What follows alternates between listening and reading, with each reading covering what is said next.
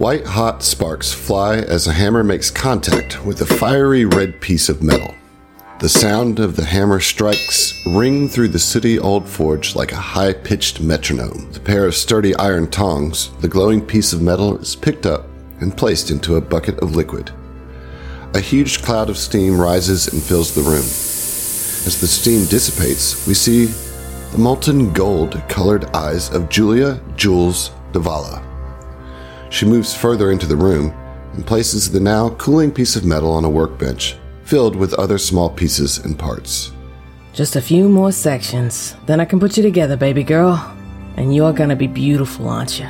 She gently touches the cylindrical form of a disassembled gun barrel, the soft red shade of her skin reflecting in the high shine of the metal. Talking to your work again, Jules. I'm telling you, people are gonna think your gear's done slip cog if you do that out in public. The good natured jab is from a coal dust coated dwarf sitting on a stool in the corner smoking on an ornately crafted metal pipe. Durgan, a master metallurgist and owner of this forge, has been her friend and mentor for the last 12 years. She wipes her dirty hands on a similarly stained rag and chuckles. Yeah, well, if talking to my masterpiece makes me crazy, then I'm in good company, right, old man? She tosses the rag at him with a wink and covers the work table with a relatively clean sheet. She takes off her thick leather apron and puts on a well worn hat, the brim formed into a smooth upward curve on the sides to show off pointed ears and long red and yellow hair that glows like lava in the shadowed room. As she leaves the forge, she pulls out what looks to be a piecemeal pocket watch. All right, Durgan. I'll see you later. It's time to do a little business. His bushy eyebrows draw together as he scowls over his pipe. Not getting into any trouble, are you, lass? If you're looking for work, I told you I could probably get you on the Hydra Forge. Still got a bit of pull over there. No need for you to be involved with that unsavory lot that you hang about. Standing in the dimly lit doorway, the evening light outside creates a silhouette of her body. She turns her head just enough to see Durgan and sends him a warm smile. Don't you worry yourself, old man. I got everything under control. She tips her hat and walks out into the setting sun. She makes her way across the residential neighborhood of Steamhaven into the raucous area known as the Ferris Quarter. All around the industrial district of Smokeside, tall smokestacks constantly billow out huge plumes of steam, while gears and cogs turn in both the mechanisms of the city as well as its people's minds, creating the perpetual thrum of activity and creativity. This is Alkenstar, the city of smog, and it is quite aptly named. She pauses across the street from the lively saloon called the Barrel and Bullet, a favored watering hole of many Smokeside residents. Certainly isn't the stomping ground of high society, but neither is it a true dive. The patrons are your typical working folks, and they served a decent enough mug of ale, but more importantly, the place was widely known as a sort of neutral ground, which allied perfectly with Jules' needs tonight. Checking her pocket watch once more, she nods and heads into the saloon. As always, the bar is nearly full. Jaunty piano music can sporadically be heard between the bouts of loud laughter and boisterous voices. A quick smile and a nod of the head from the ever present owner, Phoebe Dunsmith, is the only greeting she receives as she makes her way to an unoccupied table in the back corner of the room. A server approaches and takes her order for two pints of ale. Not long after the ales are dropped off, she is joined by a half elf male. Dark brown hair lays in oily strands that nearly reach his shoulders. As he slides into his seat, his equally dark eyes dart around the room nervously. Bryce Bolts, calm down, Jax. You look like you're smuggling sky-side jewels in your ass. The half elf cuts her an unamused glare, but does noticeably relax. Leaning in closer, Jules takes a sip of her drink.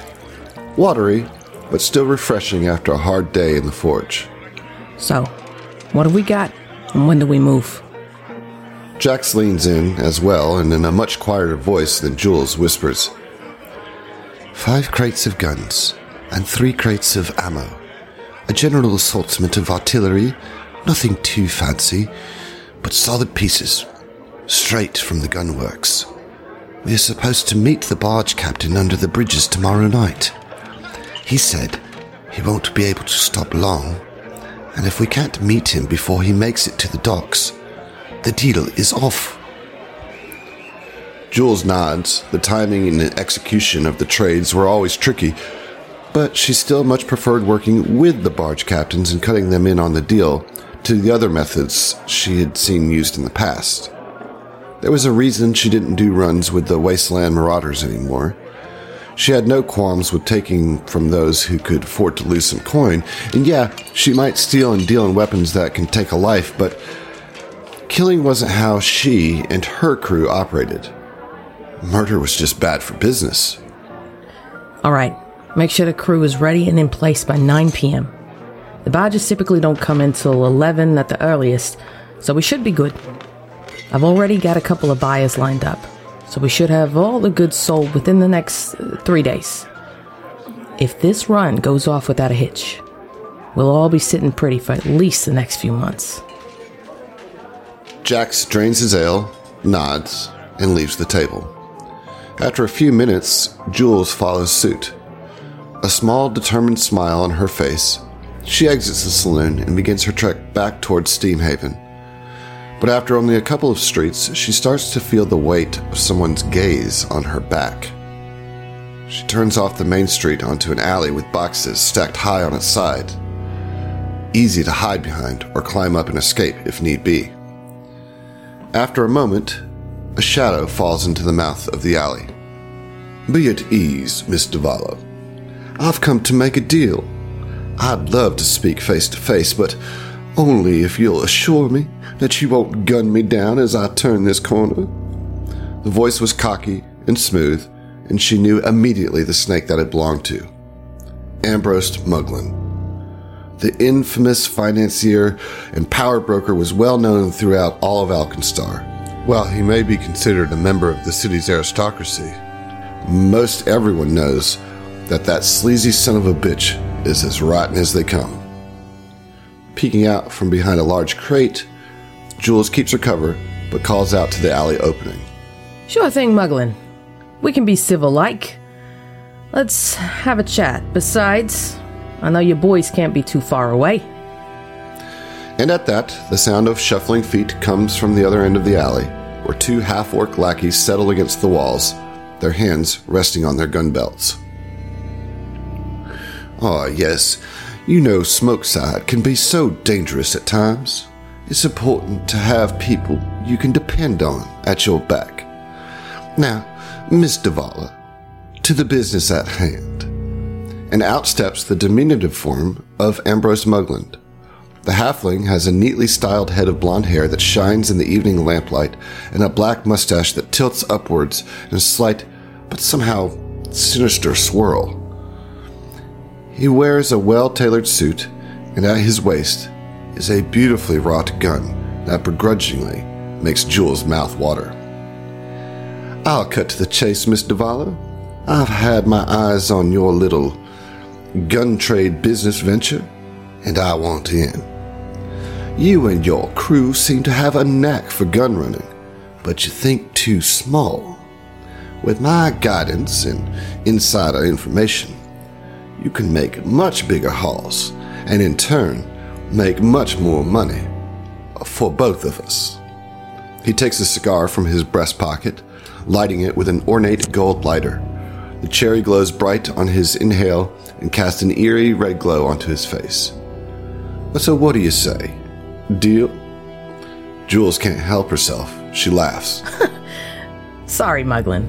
Not to be rude, but you quite literally could not pay me to get in bed with you.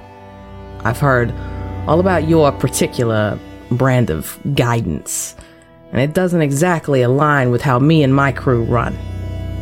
A stream of smoke pours from his mouth, obscuring his face for a moment. Hmm, I see. Well, if you're not smart enough to take a golden opportunity when it's handed to you, you are certainly not someone that I want to work with. And with that, he turns to leave, but as he exits the alley, he calls over his shoulder. Best of luck to you. But remember, even if you play small, you can still lose big. And with that, he and his cronies are gone. With a sigh of relief and more than a few nervous glances over her shoulder, Jules makes her way back home.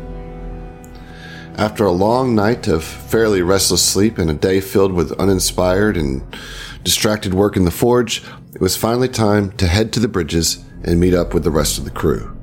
Just like they'd done it a few times before, they would position themselves on a small boat tucked into the shadows under the bridges that spanned the Ustrati River, connecting Smokeside to the southern section of Skyside.